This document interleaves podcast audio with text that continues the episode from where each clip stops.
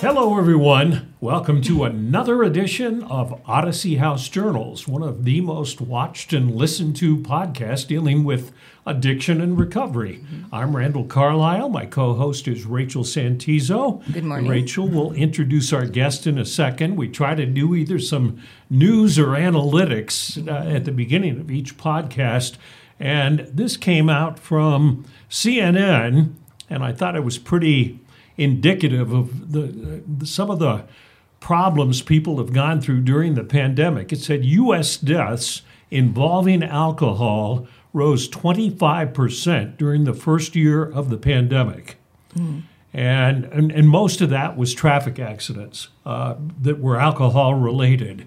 And the explanation is people were drinking more and, and Right. driving more, you know, because of the mental challenges that go on with uh, with the uh, with with the pandemic. Right, and I think it was easier accessible the alcohol when the pandemic hit because you could you could get the alcohol versus everybody being isolated and being able to reach out to get the illegal substances. So I think that makes sense. Right. I'm not surprised by it at all. Easier to go to the store and buy a bottle of booze than to find Mm-hmm. Your neighborhood drug dealer who maybe is quarantined somewhere. Right, and the isolation you can drink at home and be isolated and then get in the car. So Right. Yeah, So hopefully that'll go down as the pandemic begins to ease. yes, let's hope.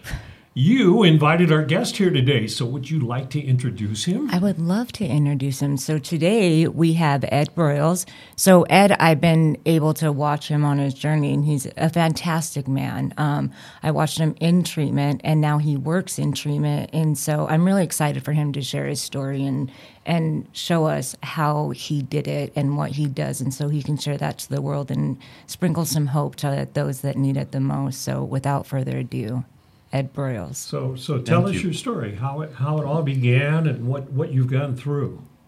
Um, well, I started using when I was 13 years old, drinking, um, smoking weed, and then it turned to cocaine. And At what age did you turn to? Did you make the transition from weed and booze to cocaine? um, I think it just came with the people I was hanging out with. To be honest, it just kind of was the next step up. So you were Um, early teens. Yeah, I was 13. Yeah, you, I dabbled with. The ages are just younger and younger. The Oh, more podcasts we do, it just seems like it's common. We had somebody a couple of weeks ago who started drinking at five. Yeah. And it's like, uh, you know, I I I handle a, a family support group, and and they want to know why you would start doing this at such an early age. You re- do you remember what was going through your head? Like, oh, I'll smoke pot, or I'll drink, or I'll do cocaine. Well, well, through some work that I've uh, done on myself, I, I came to find out uh, when I was seven years old, I was uh, I had a not pancreatitis, I had uh, appendicitis. My appendix burst, and my through my father just not being emotionally available, I, I thought I could handle it on my own. So I never let anybody know my feelings or let anybody know I was ever in pain. And I felt all alone in a room full of doctors and people, right? And um, through that, I, I realized I never wanted to be alone again. So I just surrounded myself with whoever I fit in with at the time. At that time, it was I was doing baseball and stuff like that, and then through that world, you start partying. So, and Okay. Well, I didn't mean to stop you on your journey. So You're good. So you start at thirteen. Then what happened? um, I was I did really well in school. Um, I stopped doing sports because I was too busy drinking or or smoking weed, and then um, I almost I almost failed high school because I stopped going, and then I, I got back on track. It's track. hard to succeed in school when you're Yeah. not there. Yeah, it is. Yeah, and um, I got back on track after I got caught. Um, I snuck out of my house one night and got busted with some weed, and I got put on juvenile drug court. So that got me back on track. Mm. I didn't realize they had drug court. Was that here in Salt Lake? It was in Sandy. Yeah. Mm-hmm. Wow. And they have juvenile drug court. Yes, they do. Oh, I That's didn't even know that. fantastic. We're going to have to get somebody from juvenile drug. Does it, does it still exist? I'm, I'm not sure. I know um, the judge. I remember the judge's name, Judge Hornak. was the one that ran. it Kimberly back then. Hornak. I knew Yes. her. Yeah. Mm-hmm. Huh. What did that do for you? Um, well, it taught me oh, taught me a lot. We heard some stories about meth labs blowing up, and I was like, I'd never be that like that. You know, I'm like, I'm not going to Yeah. go that route. So I had a few stays in detention because I was failing drug tests and and all that. I did it on the weekends because I was actually going back to school at this point. So Yeah. So obviously that didn't click with you. 'cause- not all the way. Okay. Um, I was just doing it to get off and then to get through the charges, and then I started back up again. And then uh, I graduated high school, walked with my class, uh, went to Salt Lake Community College for about a month, but they told me they didn't say there was an attendance policy, and so I was like, I don't even have to show up. And that doesn't work with school at all. So, um, and then I had my daughter. I was at the age 18, 19. And uh, that kind of changed things for me. Like, I didn't stop using, but um, I just had this unconditional love for another being that it, it just changed my life. Um, What were you using at the time? um, drinking and cocaine and marijuana. Okay. We actually had social services talk to us because the room smelled like marijuana because me and my friends went out to the parking lot, smoked, and came back in and kind you of a can't, get, celebratory you can't thing. get that off, can No. you? I, I live in a high rise, and when I get in an elevator, it's like, hmm, you know, Yep. and you know, It, it definitely has a distinct smell. Yeah, and then um, I was going to join the military, but I had some legal things I was taking care of, like uh, an open container or something, and then that didn't go through. And then um, I was still I was I, I ran a training table restaurant when I was really young. I worked my way up to store manager, but complications with addiction. Right, I was late all the time. I got fired from that, and then um, I had my son he's two years younger than my daughter. I was 20, I think, at the time. And then I got my first DUI right after that. Um, it was my daughter's second birthday, and I go to jail for DUI and cocaine possession. And um, it's my first charges as an adult, and they gave me 60 days in jail and probation. And I kind of cleaned up after that for about a year. I was working at Apollo Burger at the time, and then after that, I uh, got a job doing foundations with one of my buddy's companies, and I was doing well with that. Um, and then I got my my neighbor offered me a job at Intel Micron in Lehi, wow, and uh, which is a beautiful campus down oh yeah, it's Yeah. huge, Yeah. and it's uh, we did the base like it started out in '95, but we didn't. I don't think we did. Uh, the first chip they put out was in early 2000s or something like that. Um, the problem with that is that I'm, I'm a really social guy. I didn't like to be alone, and so the people that came in were from like England, and, and I don't want to put the blame on them because it was my choice, but they asked me to show them around, right? And and so I did, and I started drinking again, and then with the drinking came cocaine again, and I uh, I was there for like five years. Um, and I we got laid off because it slowed down, and which was it kind of worked out. But my daughter was graduating kindergarten, so I was able to make hats for all her class while I was at home. But I was drinking every day, so I'd wake up, go get a bottle of alcohol, come, and I. It, it was horrible. Like, cause now looking back on it, I was drinking and driving with my kids in the car all the time. Boy, It was, it was what what what was the motivation for you constantly wanting to be high? I, I just like I like I think I lo- fell in love with the feeling of it, and then at a certain point, it just becomes a necessity. Like I had to do, mm-hmm. I had to. You didn't want me driving without me drinking because I'd be shaky, Right. and it was just horrible. I think a lot of people who have, who have not had experience with this don't understand that because I can relate because I'm a recovering alcoholic and you're a recovering drug addict, mm-hmm. and and at first you you really enjoy the feeling, Yeah. and then it becomes something that you have to do, and and it's mm-hmm. classified, you know, and whatever you want to say out there, if you're watching, you can say it's a moral failing, and and it is a bad decision in the beginning. But after that, it becomes a disease, and doctors recognize it as a disease. Absolutely. You end up using just so you're not sick as a, a means of survival to feel okay to take the next step in your day. And, and, you and, and with a disease, any other disease, you Mm-hmm. seek treatment, and you sought treatment, right? Uh, not yet. Oh, oh, yeah, okay. Well- we're not, Yeah, we're we're still not, going. we're not there yet. No, so it took me, um, well, since juvenile drug court, I hadn't done any treatment. Well, I did. I guess I did at AP&P. They had me take classes that that first after that first DUI and cocaine possession. I did do some classes.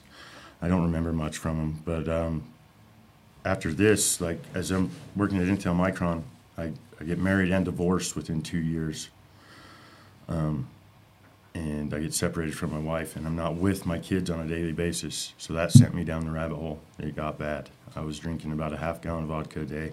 Ooh, yeah, Every, that's a and lot. that's not at work. That's like just within the five hours off of work until I go pass out at night, right? And then I get two DUIs in two months. Um, I tried to plead to the third one as fast as possible so it didn't get flagged, but it got flagged for a felony. Um, this is when I do addu- addiction and psychological services. Um, I stopped drinking because that's what they're testing me for, and I started using methamphetamine instead. okay. Um, so I'm doing well according to them because I'm passing my tests. I'm going to groups. I don't have a license, so I'm getting a ride everywhere. My parents are kind of helping me out, making me go. And uh, then I get involved in a relationship from like me and this girl know each other for a long time, and uh, we were kind we kind of enabled each other. She had a habit, I had a habit, and it just kind of took off from there. We started selling drugs while I'm doing addiction and psychological services. Um, and then I I drive my car one night and to go get drugs, and we just moved into this apartment, and um, I get busted with methamphetamine, along with all the no interlock device charges, no driving on suspended, all all those, and uh, that's when I did my first year in jail because I was awaiting sentencing on my felony DUI, and I caught a new felony case of possession, and um, the judge laid me down. Um, did a got six. I got CATS um, and a year in jail. And then I had to do ten days in Utah County for my second DUI. So I had to do all this. I did like almost eleven months in jail. My first real long stay.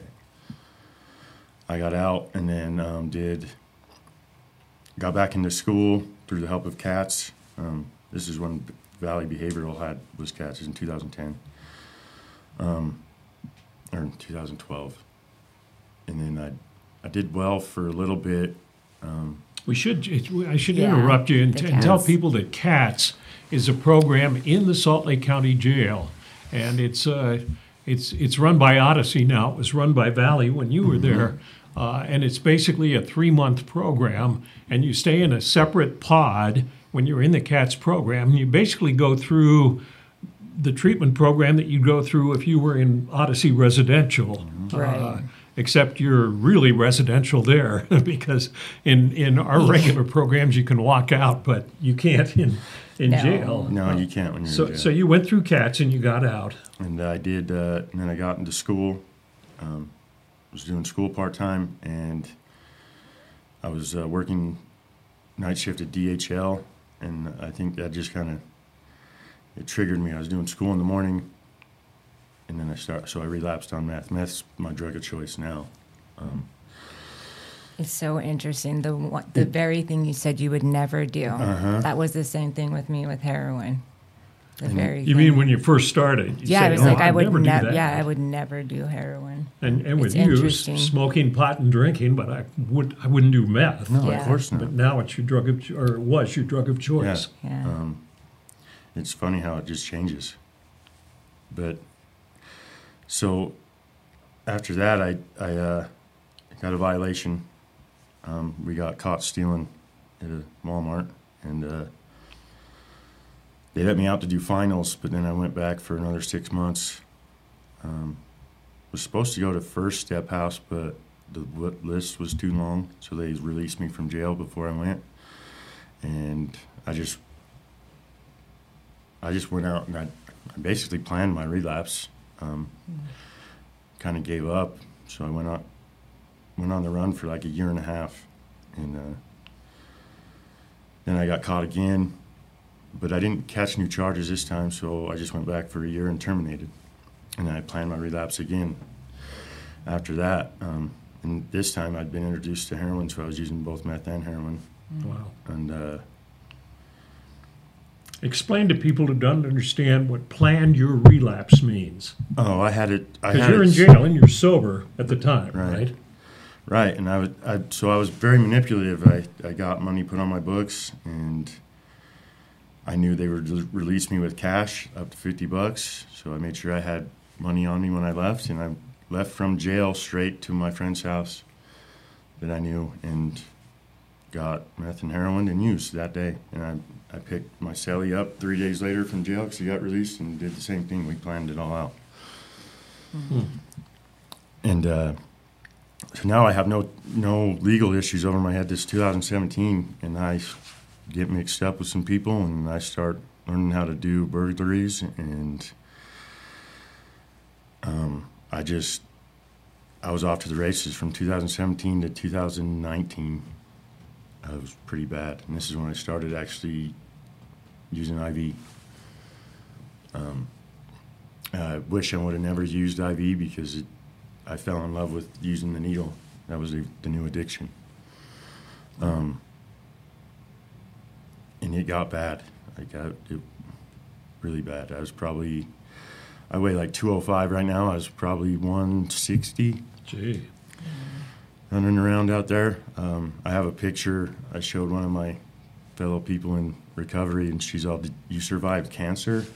Like, it's that's how bad it looked, right? And um, it was.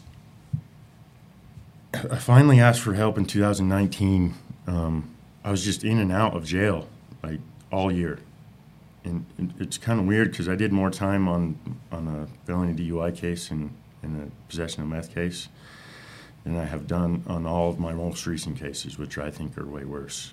Um, like, I was in and out of jail 2019, 60 days, 60 days, 60 days, going back and forth. Like, I was out for three weeks one time, um, and then right back to jail. Like, and it's, it's sad to say because I, I know a lot of the workers there by first name basis. I was going to say the jailers got to know you. Yeah. Ed's back. Yeah. Um, and so I asked to go to Odyssey House. And uh, I got released to Odyssey House in, when was it? 2020? February 2020. Just before the pandemic. Yeah. hmm And that's where you met Rachel? That's where I met Rachel. Yeah. And uh, she brought FTR there because they shut the jail down because of COVID.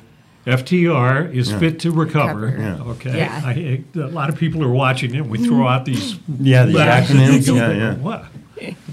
and uh, I started going, and then I I wouldn't hold my peers accountable in Odyssey House. Wouldn't do it.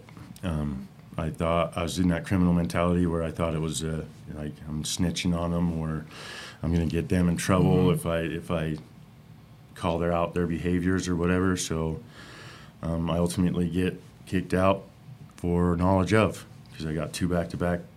I don't know if, what borders. I don't know if people know what borders are, but And, Um, and knowledge of means that you know that somebody is doing something wrong and you don't hold them accountable. Right. So- And the goal of it is to help them and help the entire therapeutic community in the house, not to get them in trouble specifically. Right, to keep Right. your, your house and your space safe. And so that's the purpose and the goal of that. Let me let me ask you. You were working staff back then, right? Yeah. And what did you? What was your first impression of him when you saw him at Mill Creek? So I, when I went to Mill Creek, I did it to teach um, Fit to Recover Oh, so- classes. okay. So he was he was amazing in the classes. Uh, it it provides like an outlet for individuals. So in classes, he showed up and he gave it his all. So he was he was great in in classes, but when he left class, he was a different person. Yeah. I didn't know those things. So he wasn't obnoxious or anything with you. No. No, Okay. no, Or not rebellious. um, no. No, it was a secretive thing. We all Yeah, which sucks. You in know, our in our little what we room do. with our yeah. with three other peers, and we're like, yeah, well, we'll get away with this, right? And that's why that thing secrets keep you sick Yeah, that we were talking sure. about in the family group. That's what it does. It does Mm-hmm. for sure. So you didn't. So you had to leave Odyssey, or you left. uh, did- They, They- threw you out. They yeah, they kicked us out because Okay. of. Uh, normally, it would be another border for contraband or whatever, but because of COVID, they didn't want to bring COVID into the houses, and we were bringing in contraband. So Okay. that that got me discharged. We called my PO. Um, he told me to come and see him tomorrow, the next day, and I had some stuff at home, so I went and used and uh, went and saw my PO, and he didn't arrest me. I was like, "Wow, okay." So I kind of I kind of stopped using for about two weeks. Got a job. Um, and then my neighbor called me up and asked for some, and I didn't even think twice. And I was like, sure, I can get it. And, and then I was off to the races for about another seven months, and I quit. And that's seven months between Odyssey House. So I was trying to get into Odyssey House outpatient, and they wouldn't let me. And so when they finally told me, um, no, you have to do our residential program again, I was like, no, I'm not. Um, the one of the workers there suggested Seventh Street, so I called Seventh Street, got into IOP. Um, but during that seven, like seven months, IOP Odyssey- is intensive outpatient. I can't- we we all have very this educational lingo today. here. So Yeah. Um, So I, I quit. I was using meth, but and then uh, heroin always comes with it because I tend I tend to get too high on meth. So I've used heroin to bring me down, and I quit heroin four times in seven months. So I was buying Suboxone to help me. I was doing all the things so I wasn't sick, so I could keep my job. But then I was out committing crimes at night. Um, it's a very unmanageable lifestyle, and I, I'd get it gets tiring. Um, and then it's COVID, and I'm doing intensive outpatient through Seventh Street, so they didn't know how to figure out UAing yet at that Yeah. time. So they're not UAing me, um, but I'm showing up to groups sometimes. Um, UAN is a urine test Urine, for drugs. yeah, okay. yeah, urine. I feel like a dictionary. You're- here. Yeah, sorry, You urinalysis basically are. what it is, yeah. And uh, I just finally, I told my therapist that I was having problems, and they got me into Seventh Street. And uh, So you so you needed the residential did- that structure. I needed I needed to go back to residential. Um, yeah, because I couldn't get on my own. I couldn't get a day clean, or, or even or even twelve hours clean, really. So I needed I needed help, and uh, they got me in. But I got COVID right before my intake. I was out Christmas shopping, and I didn't feel well, and I got COVID. So they delayed my intake by two weeks because you have to have 10 days. And then I got in, and um, 7th Street really changed my life. I had been introduced to AA like when I got my first DUI, but I'd always go to AA like because I had to. The judge made me go. I had to have my papers signed, Right. and I was the last Right. one there and the first one to leave, right? And uh, Yeah. didn't talk to anybody. I'm like, I'm different from these people, but but I got introduced to AA and uh, got a sponsor. Um, I'm work, I worked the 12 steps. I haven't gone all through all 12 yet, but I'm working on it. And uh, it's just I do so many different things in my, in my life now. I, I changed who I hang out with. Um, I changed where I live. I can't live with my parents I love my parents to death, but I've used there my entire life at their house, so I can't I can't do it. Um, uh, my kids are huge support. Um, I don't know what I did right. I did something right because my, my daughter's going to college. My son's in high school. Um, he plays high school football for Hillcrest High School. Wow. Um, it's uh, it's been an amazing journey. So life is good now. Oh, it's it is amazing. It is more than I could ask for. Um, I've caused so much destruction in my life that um, I'm just grateful to be here and to be alive. Really, um, You also work in treatment. I, yeah, I work with with others, and it's cool to give back. I just got my certified peer support specialist. All right. Um, Yes. it's a it's a cool journey. Uh, I do things like Fit to Recover with Rachel on Saturdays. Um, uh, I do sober softball on Friday nights. and all these things are important to, to stay clean. Uh, yeah, well, I, my life was doing drugs and and committing crimes. Right, I had to fill it with something, and so I, I'm a very active person. And once the weather warms up, I hike. I um, yeah, over softball. I do I do AA meetings. Uh, work with a sponsor. Um, Fit to recover. Um, we try to try to make it. Um, I try to help people figure out what they like to do, and then they fill their time with things like that. And I think it's- Question everybody asks, especially in the family group, is: Mm-hmm. Okay, you go through. I mean, you were a, you were a tough nut to crack. I mean, you, you- jail, nothing, nothing seemed to sink in. What was it that worked this time that never worked before?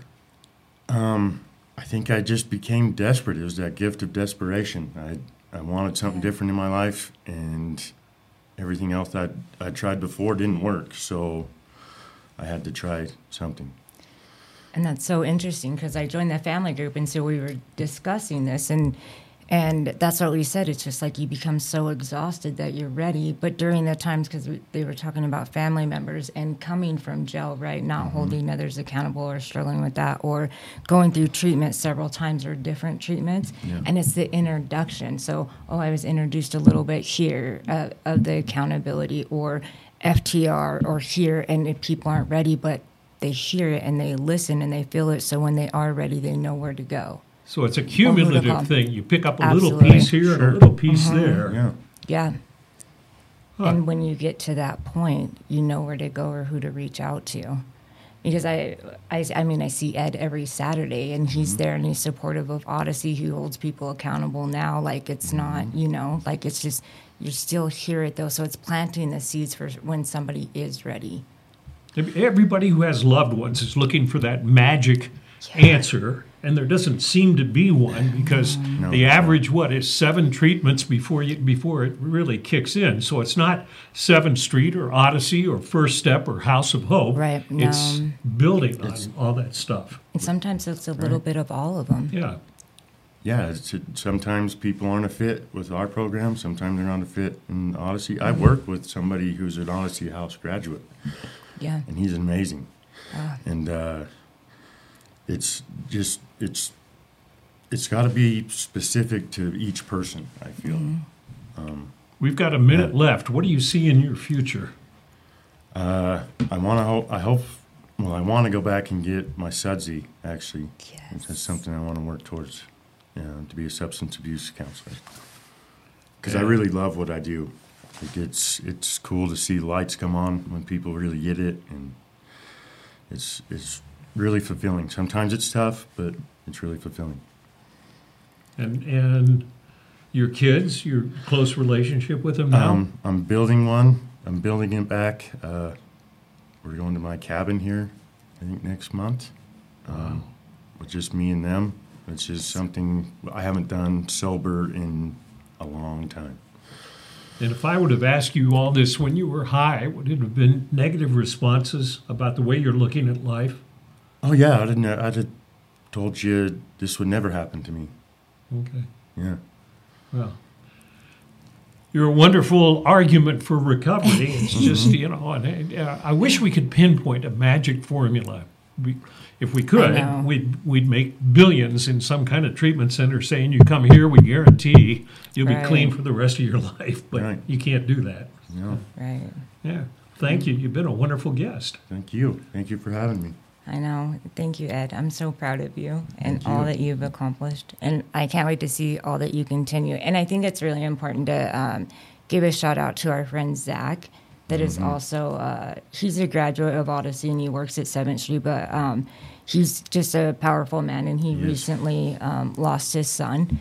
And so giving him some love and support today. So Yeah, for sure. it's Hopefully, it's- it's yeah. been an uplifting episode Yes. of another edition. We thank you for watching Odyssey House Journals.